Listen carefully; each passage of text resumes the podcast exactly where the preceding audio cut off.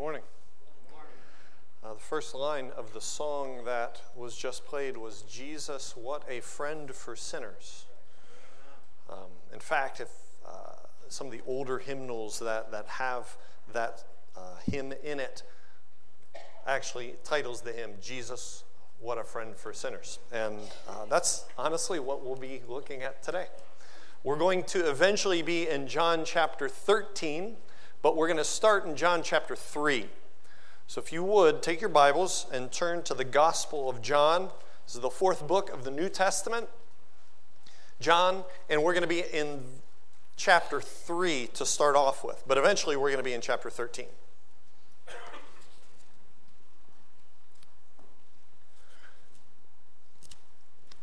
And we're going to start in verse 16, a verse that I would bet a lot of you could say by heart. But we're going to be looking at the verses after John 3 and verse 16 to build a context for what we're going to be talking about today. For God so loved the world that he gave his only begotten Son, that whoever believes in him should not perish but have eternal life. Now, before we read any further, some of you might need a Bible to read from, and I should have asked you that before. So, if you need a Bible, we have some Bibles in the back. Um, if you need a Bible, raise your hand, and we'll get that to you. Thank you very much. It's hard to follow in the passage when you don't have the passage in front of you, so it's good. So, we're in John chapter 3. Thank you, ushers. Appreciate that. Verse 16, as we've just read, for God so loved the world. He gave his only begotten Son that whoever believes in him should not perish but have eternal life. For God did not send the Son into the world to judge the world or to condemn the world, but that the world might be saved through him. He who believes in him is not judged. He who does not believe has been judged already because he has not believed in the name of the only begotten Son of God. This is the judgment that the light has come into the world, and men love darkness rather than the light, for their deeds were evil. For everyone who does evil hates the light and does not come to the light for fear that his deeds will be exposed. But he who practices the truth comes to the light so that his deeds may be manifested as having been wrought in God. In this passage, John 3:16, we know, most of us know, right? Familiar text, but as Jesus develops it, he talks about this difference between light and dark. And how to come to Jesus is to have one's deeds exposed by the light and to welcome that exposure. And yet, those who would reject Jesus reject that light. Why? Because their deeds are evil. Now, I want us to turn to John chapter 13, just a few pages later, a few chapters later.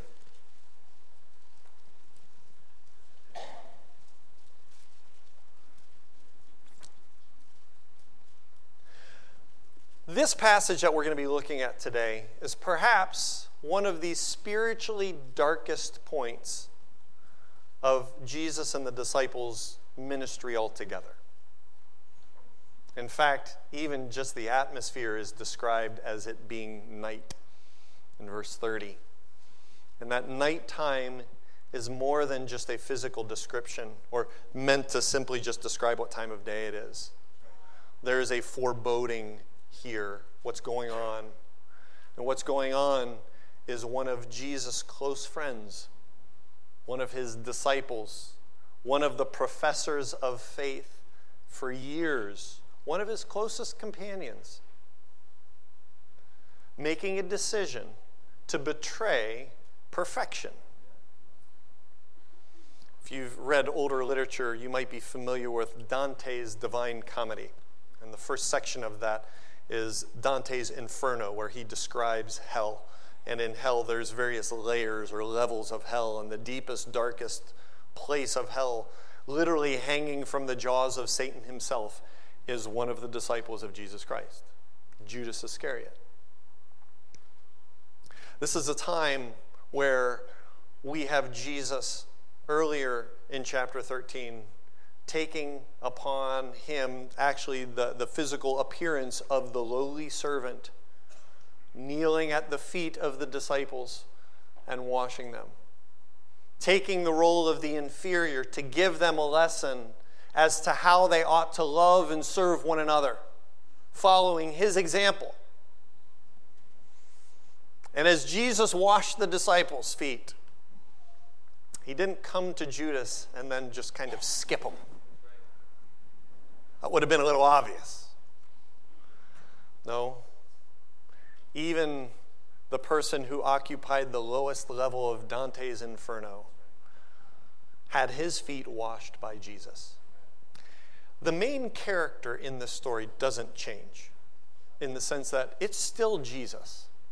And I want us, as we read this passage, as we read a dark time, I want us to keep in mind what Jesus has just done for his disciples and what he will continue to do after this passage namely, love them and instruct them on how they ought to live in the days when he would leave them. Keep that in mind because what we will see today is what love looks like, like in the face of evil. This is what love looks like in the face of evil. And so, if you're in John chapter 13, let's look at verse 18.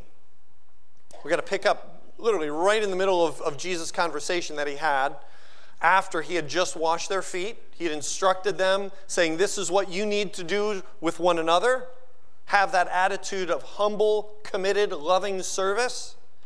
But in verse 18, he says, I do not speak of all of you.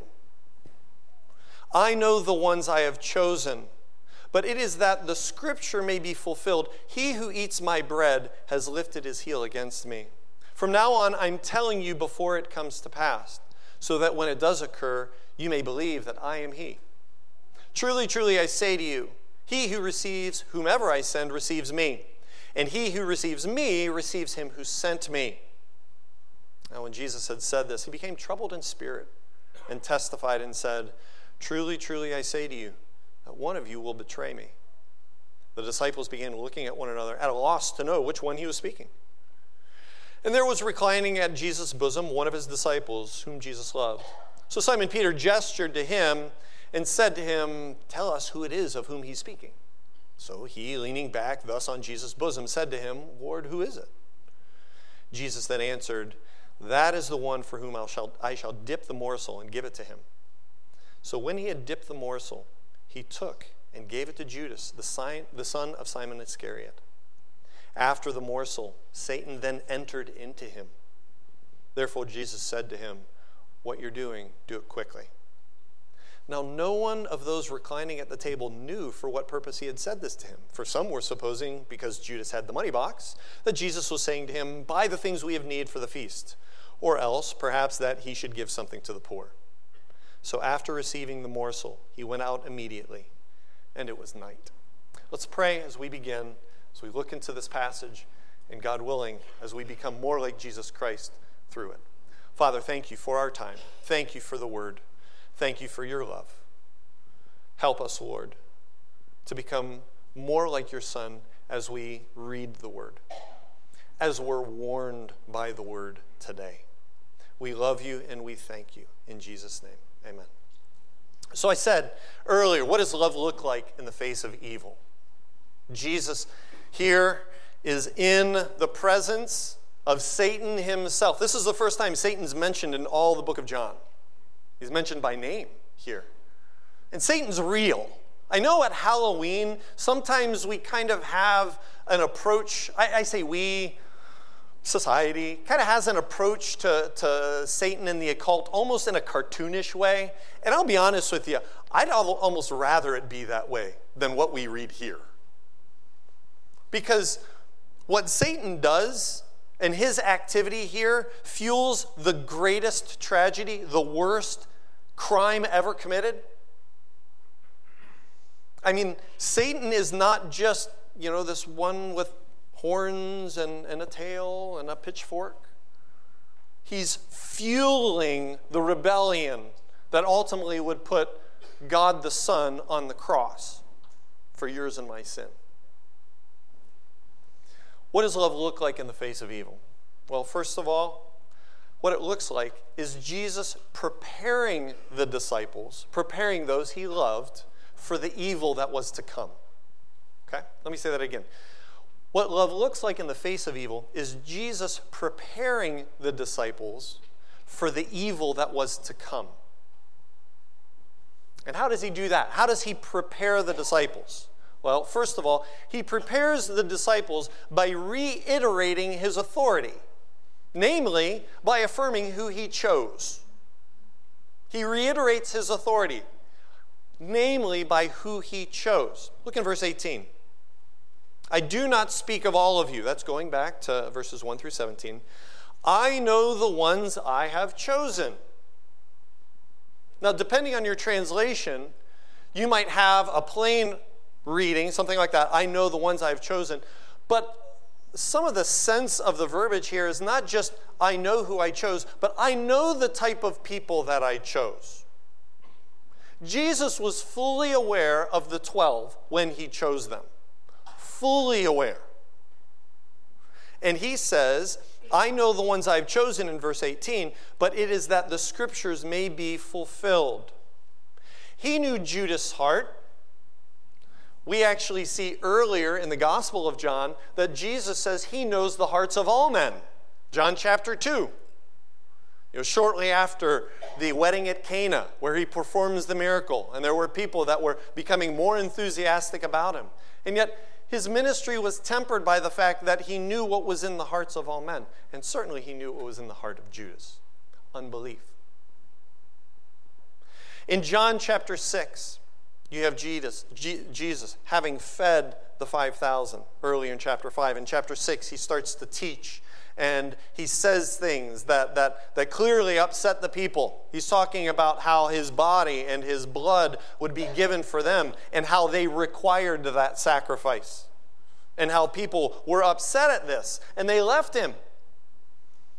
And, and Jesus looks to the 12 and says, Are you going to leave me as well? And there we have Peter proclaiming, Where do we go? You have the words of life. We've come to know and believe that you are the Christ, the Son of the living God. And what does Jesus say? He says, That's true. But isn't it also true that one of you is a devil? Jesus knew the heart of Judas.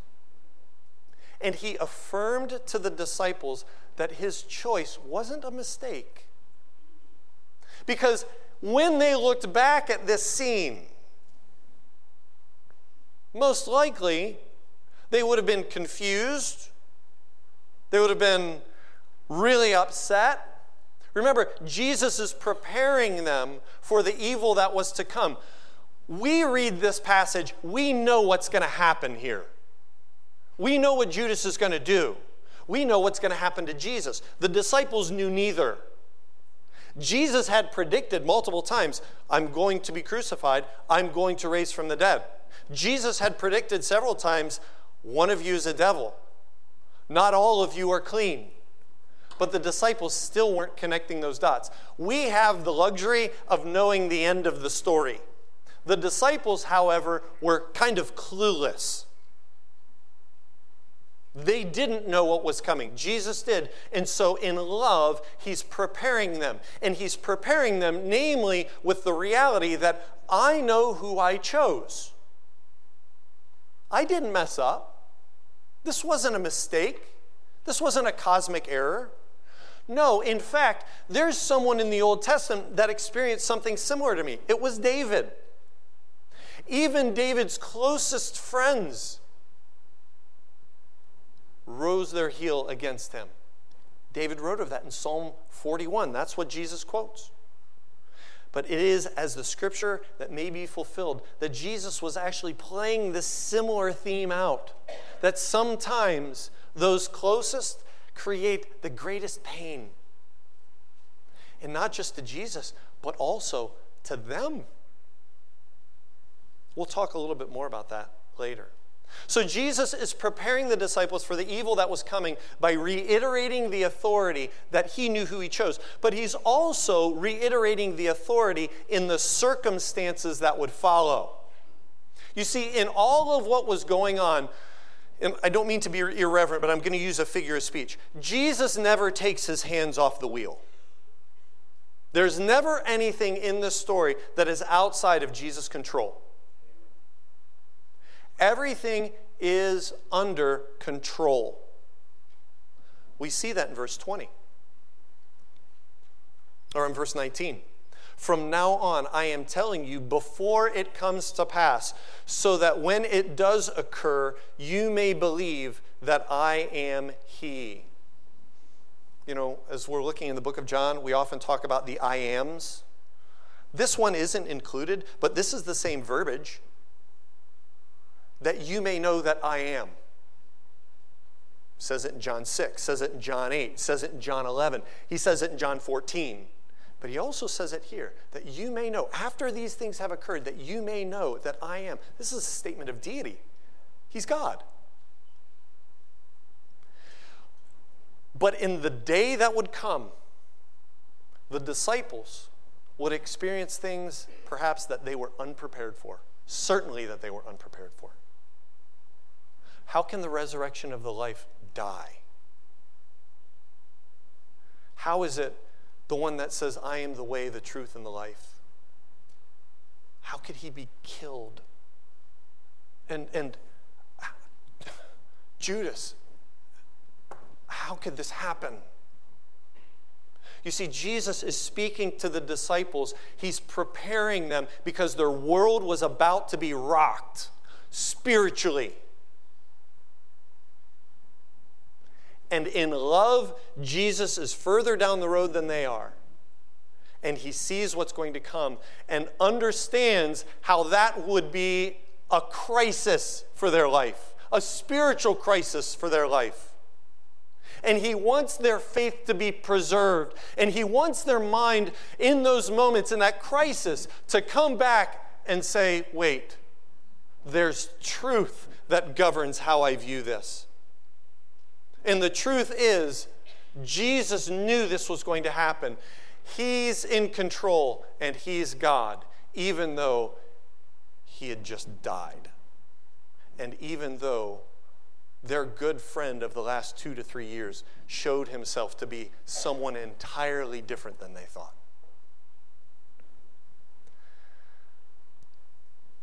In our lives, events can shatter faith or they can direct that person to a stronger and more full faith. Jesus telling the disciples about the betrayal. He's telling them about the betrayal here. He's doing this so that their faith in him may not be shattered. Christ was preparing them for crises that were coming, and he was giving them the tools to withstand this crisis. Often, crises test our faith. And God, in those crises, want us to trust his sovereignty, and in particular, his promises when our faith is tested. Because God gives us promises when he doesn't necessarily give us explanations. I've shared that before. It's not an original thought by mine, it's from a commentary I read on the book of Ecclesiastes. But I have this little quote in my office God gives us promises when he doesn't necessarily give us explanations and the disciples had promises. Some of you may have experienced a crisis of having a spiritual leader walking away from the faith. Someone that you highly respected, someone that you had perhaps years of ministry with, friendship with. And this is where I, I do want to take a moment to, to make sure that we understand what the Bible says about unbelief and the believing community. Because the Bible is very clear that often unbelief comes from within the believing community. In 1 John chapter 2, verses 18 through 20, John talks about people who went out from us, but they weren't of us. 2 Peter chapter 2, Peter warns the churches about false teachers that had come from within. I mean, even Jesus gave a parable of wheat and chaff and saying the two look an awful lot alike. And you may not be able to tell the difference between the two. And Jesus did give the parable of the soils, and in the parable of the soils, there's four different types of situ- there's four different situations, but only one manifests true faith, true life. You have two that look identical to the real thing. They grow up, they sprout up, they have energy, except their roots aren't deep, or except the circumstances are too severe, and it dies off. Jesus predicted that even amongst the professors of faith, there may be unbelief.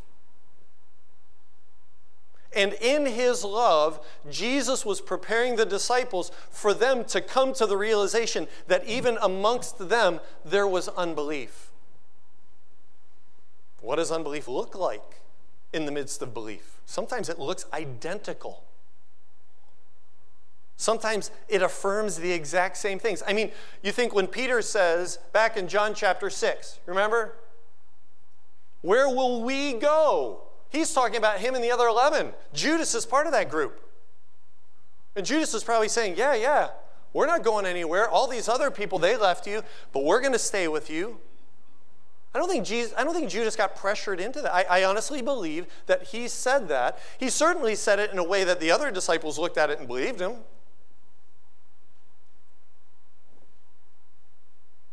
Sometimes unbelief behaves the same way, sometimes it affirms the same thing. And as Christians, as those who, as, as we profess Jesus Christ as our Savior, sometimes we feel guilty. How did we not see that?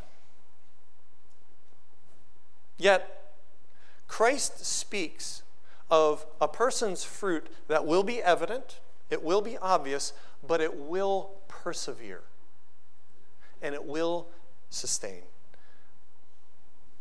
Jesus says, I know whom I've chosen.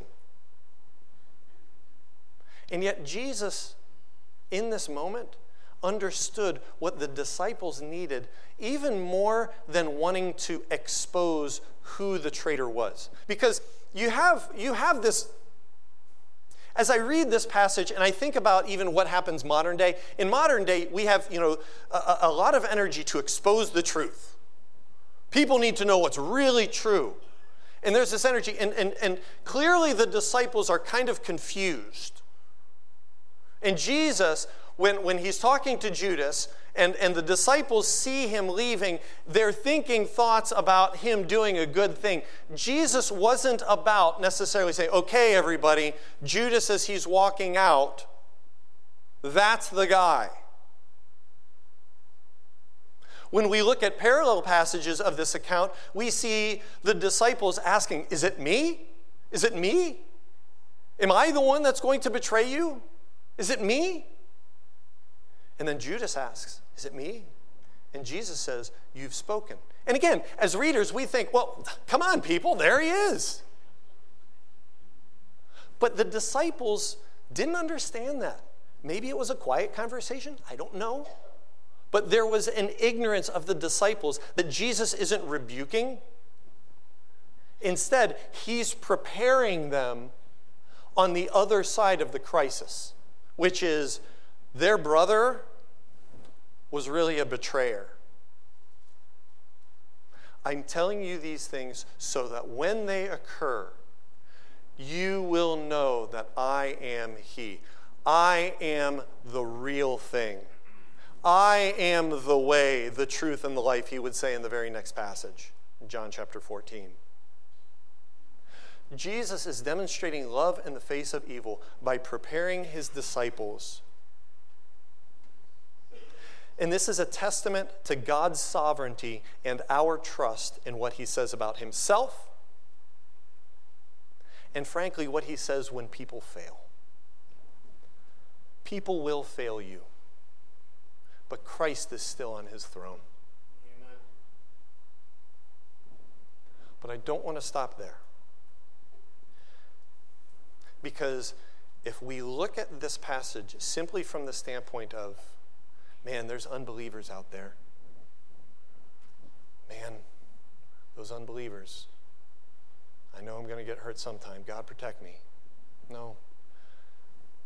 If one of the disciples could go along and live along and acclimate and play the part, then I think what we also need to see is perhaps where are we in this story?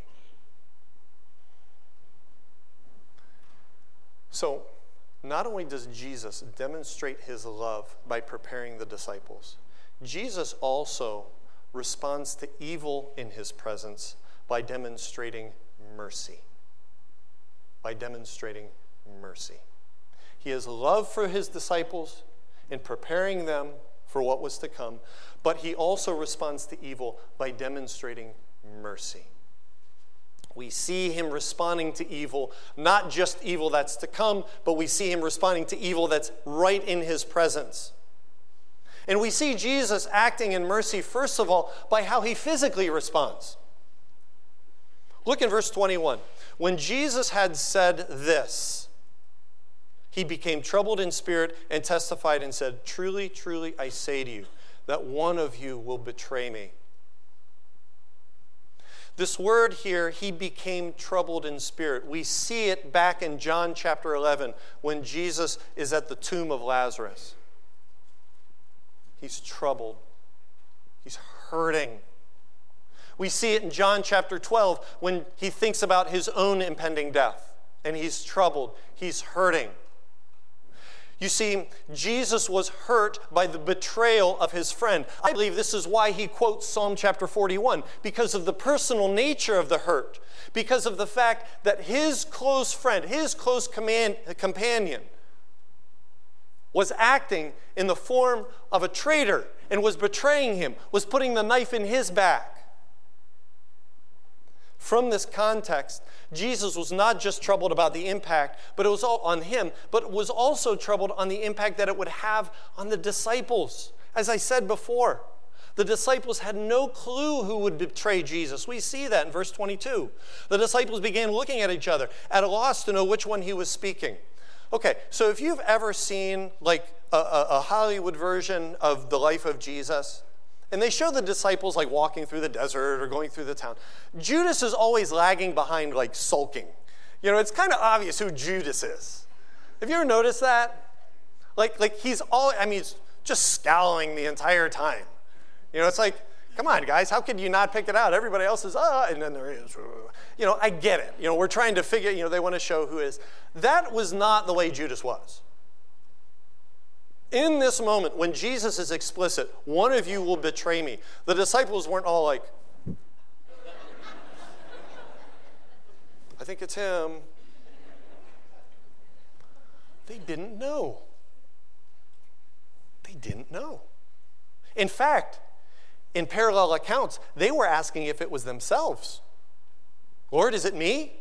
Matthew chapter 26. Lord, is it me?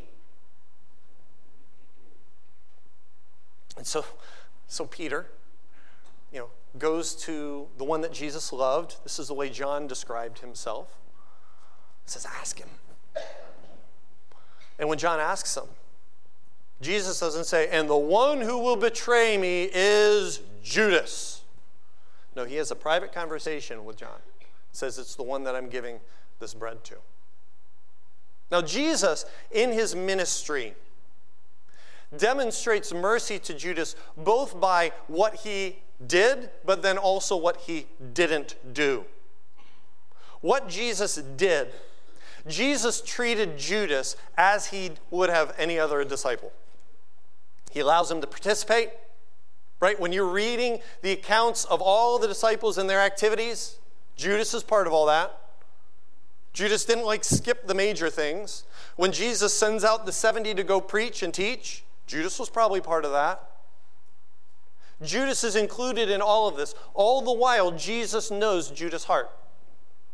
He enables him to serve, he gives him leadership status. I mean, we have here Judas functioning as the treasurer. I don't know how he got that position, but clearly it was one that was of respect amongst the disciples. It's not as if the 12 kind of talked amongst themselves and, okay, Jesus, we're going to make Judas the, the, the, the treasurer. He's going to have the bag. And Jesus, says, no, no, no, no, no. You don't know this guy like I know him. Jesus permitted it. He's entrusted with money, even though he embezzled. We learn that in John chapter 12. And as I said before, Jesus, as he's washing the feet, he stops and he washes Judas's as well. Jesus had a close relationship with Judas.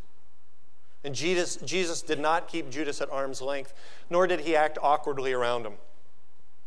To the disciples, Judas was treated the same way the rest of the disciples were. And publicly, he showed him favor, even in this action from a cultural standpoint. When Jesus hands the bread to him, I mean, from a, a, cultural standpoint, this would have been an act of one friend to the next. In fact, if Jesus is handing him the bread, it speaks to their proximity. And again, from a cultural standpoint, if you're the host, the people you like the best are closest to you. So the disciples would have had no reason to believe that Jesus viewed Judas any differently than any of them. And again, this is an act of Jesus' love and what he afforded Judas. But also, we see Jesus' mercy in what Jesus didn't do. Like I said before, Jesus didn't explicitly out Judas, didn't openly condemn him in front of all the disciples, didn't kick him out of the 12. No, in this moment, what we see from Jesus is love without anger and love without fear. We see hurt at what Judas would do. And we see love that is willing to wash the feet for one's enemies. And so, as we look at Jesus as the example of love in this, we must look at Judas through Jesus' eyes as well. Yes, what he did was great evil. But to look at Judas through Jesus' eyes was to grieve not only for the betrayal, but also for what would be the final hours of Judas' life as well. This was the last day of Jesus' earthly life. This was most likely the last day of Judas' life as well. In a few short hours, Judas would proceed from the presence of God incarnate, sitting at the same table as Jesus of Nazareth sitting at the same table, having had three years, I believe, of face to face, person to person relationship that was perfect. If there were ever any issues with Jesus, it was on Judas, not Jesus. What kind of relationship would that have been? And in 24 hours, Judas would go from dining with them to eternity in torment. Think of that? From being at the table to being in eternity of torment. Jesus, at the beginning of chapter 13, says he loved them until the end. I really believe that includes Judas too. Love incarnate And when we think about our responsibility as disciple makers, and we think about perhaps the sins that upset us the most, they aren't abstract. There are people that do these things, and those people are going to spend somewhere forever. And when we are rightfully discouraged, hurt, by some of the evil that we see? Should we also not see the souls that are going to spend somewhere forever? And Jesus, knowing that he would be betrayed, knowing that his close friend would raise his heel against him, saw him not simply through the lens of betrayal, but through the sense of hurt and through the sense of love. But this was it. You see, as angry as Jesus could have been against Judas, he loved him. There's a song that we sing, it's called For the Sake of His Name. And the last verse of that song talks about those that, that we pray for. And it goes something like this Some for whose souls we pray will join our song that day, proclaiming new life for the sake of his name. We are praying for souls to come to Christ, people that we know. And we're praying that they will come to Christ. But in the meantime, sometimes they do things that sinners do. But when we know those people, isn't it a little bit different than just kind of an abstraction? Not to make sin less sinful, but to have it be more personal. That this person's attempt at trying to get the most out of life is actually sending them to an eternity of hell. And instead of seeing this abstract group of bad people, no, I actually know that person. And yeah, they're doing that, and it's not right, but I love them. And what they think is going to bring them joy or what they think is going to satisfy them is actually sending them to an eternity in hell. Isn't there a difference in perspective when our perspective shifts? Not calling sin okay, but seeing individual souls holding on to their sin and rejecting Jesus. This is the picture of love that Jesus manifests to his disciples. This is the picture of love that Jesus would manifest to us. And as I close, and I say this with love, but we must look also at this passage with a mirror. If Judas were a member of Grace Church of Mentor, he might be an elder or deacon. He certainly would look the part of spiritual maturity. How can we guard ourselves against what theologians call apostasy? Not simply hypocrisy, but apostasy, walking away from the faith.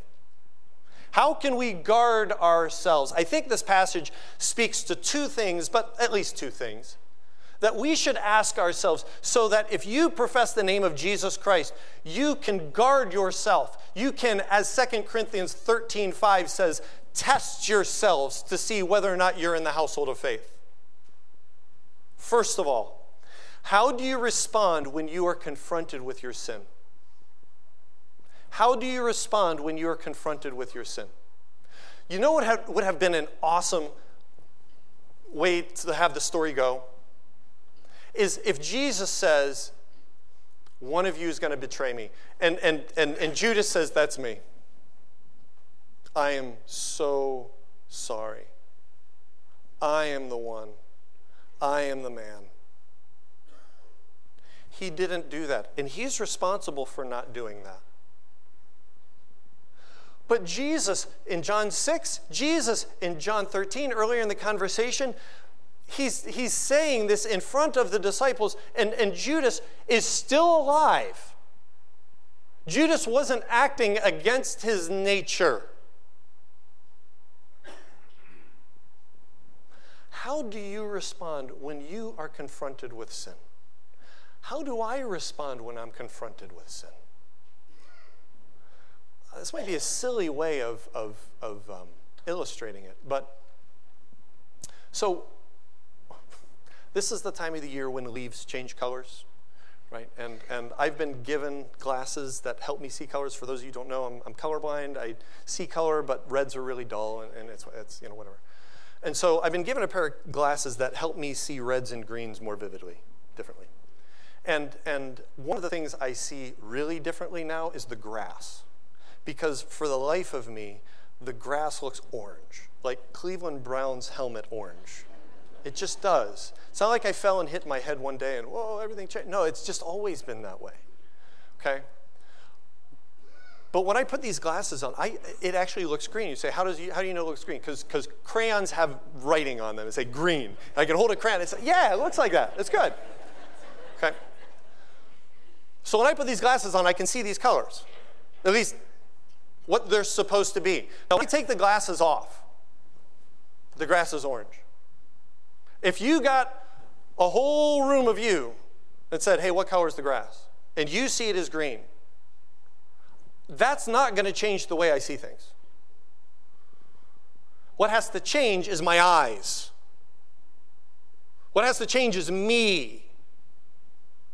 And sometimes when we have God's word or God's people speak into our lives and say, This is true. This is true. This is sin. We say, No, no, no, no. No. How do we respond? And listen, this doesn't happen often amongst the body of Christ where people just kind of go up and boom. No. But when it does happen, how do you respond when you're confronted with your sin? And a second way, I think, a second thing that we should, should think about as we guard against this, as we think of ourselves, as we see Judas, is how do I approach, how do you approach the body of Christ? Do you approach it in an opportunistic way or do you approach it in a foot washing way? And here's what I mean by opportunistic way. An opportunistic way would be looking at the body of Christ and seeing what is it that benefits me? What can I get out of this? Judas clearly saw following Jesus as a way of making money. He saw it with Mary when she anointed Jesus' hair and says, Hey, couldn't we use this to like give it to the poor? But John says, No, no, no. He had the bag, he took from it, and basically he was greedy. He saw an opportunity to sell Jesus to make some money. For him, following Jesus was an opportunity for finance for an opportunity to make money. And we don't necessarily approach the body of Christ in the same way, but we can approach being with one another in the church from different ways. Like maybe you just have certain desire to lead. Maybe you have a certain desire to use your talents. All those things are good things. You desire, you, you've had experience in your past. And, and so here's a group that, man, if they really just understood what expertise you can bring to the table, they would be on board. And so we come to the body of Christ. How can I get what I'd like or what I want? And sometimes when we approach things that way, we hear the word no. And so, closely related to this is how do we hear the word no? Because in some ways, Judas heard the word no and it wasn't enough for him. This wasn't a heavy handed no. It was Judas just wasn't getting whatever it is he thought he should get. Following Jesus and being a foot washer wasn't his approach. No, it was taking advantage of the opportunities. What we see in true followers of Jesus is a desire to love God, a desire to love one another, and to persevere in those things, even when we don't get our way. We adults can throw temper tantrums too. We not, might not be as unsophisticated as the child in the department store, you know, swirling on the ground, okay, yelling, screaming. But we can make it known when we don't get our way and what Christ modeled for us, and what was a stark contrast in Judas was this mentality of foot washing, of loving. Okay? So, I, I want to ask this question because I think it's appropriate. But I want to first of all address our leadership here. And that is leadership. Elders, deacons, teachers of the word, are you born again? Don't let the ties and coats and pageantry fool you. Are you born again? I ask that question because, again, we look at Judas and, and we see someone who gave all of the outside signs, yet inwardly was in it for himself. And the Bible tells us to test ourselves and to test our faith. I had, and I say this, uh, uh, I'll share this and I close. Um, as I was preparing for ministry, I went to seminary and I had a professor. And this professor, um, while I was taking his class, had a heart attack. And uh, this heart attack really, um, it debilitated him, debilitated him enough to where his retirement had to come earlier than what he was planning. And so, in retiring, he had taught at that seminary almost as long as I had been alive. And we were talking, and this was the type of, of professor that would teach the content but would get off on a rabbit trail and just kind of talk about whatever, and those are the best, you know. Um, so, so on, one, on one particular time, he, he was talking about his own assurance of salvation. And he made this statement. He said, You know, if you were to ask me if I know I'm saved, I would tell you I'm 99.9% sure. It's like if I were to die today, I know I'm saved. But I don't know what my future is. And in his context, he was in an environment where he was teaching the Bible, he was surrounded by the Bible, and he was you know, involved, and he's a seminary professor. He's being asked to teach at all these places. But then that was coming to an end, and now he was going to live a life of retirement, which consisted of being a member of a local church, maybe helping teaching periodically, but certainly not, not having the rigor or not having the, the titles that he used to have. He said, I'm 99.9% sure I'm saved, but I have to persevere. And as a Christian, when we see this, when we see Judas, I hope we don't wag our fingers and say, ah, but that we genuinely look at our own lives and say, Lord, help me to persevere. May I be true to what it is that you've promised me. May I be true in obedience. And Lord, may I continue in this until the day I breathe my last. May this be an encouragement, but a warning as well within the body of Christ. Okay? Judas is more than just a cautionary tale. Judas was someone that was real, and he spent eternity he's spending eternity apart from Christ. May they, that not be us, and not in a condescending way, but a humble and a loving way. Okay, let's pray. Father, thank you. God, we are, we are uh, treading on sacred ground. Lord, my heart is not to scare anyone out of their assurance, to be sure. Lord, you desire through your word for us to know that we have eternal life. You desire us to be confident that he who began a good work in us will perform it until the day of his appearing. Lord, you desire us to resonate with the fact that nothing can separate us from the love of Christ, that those you've chosen you will preserve, and nothing can pluck us out of your hand.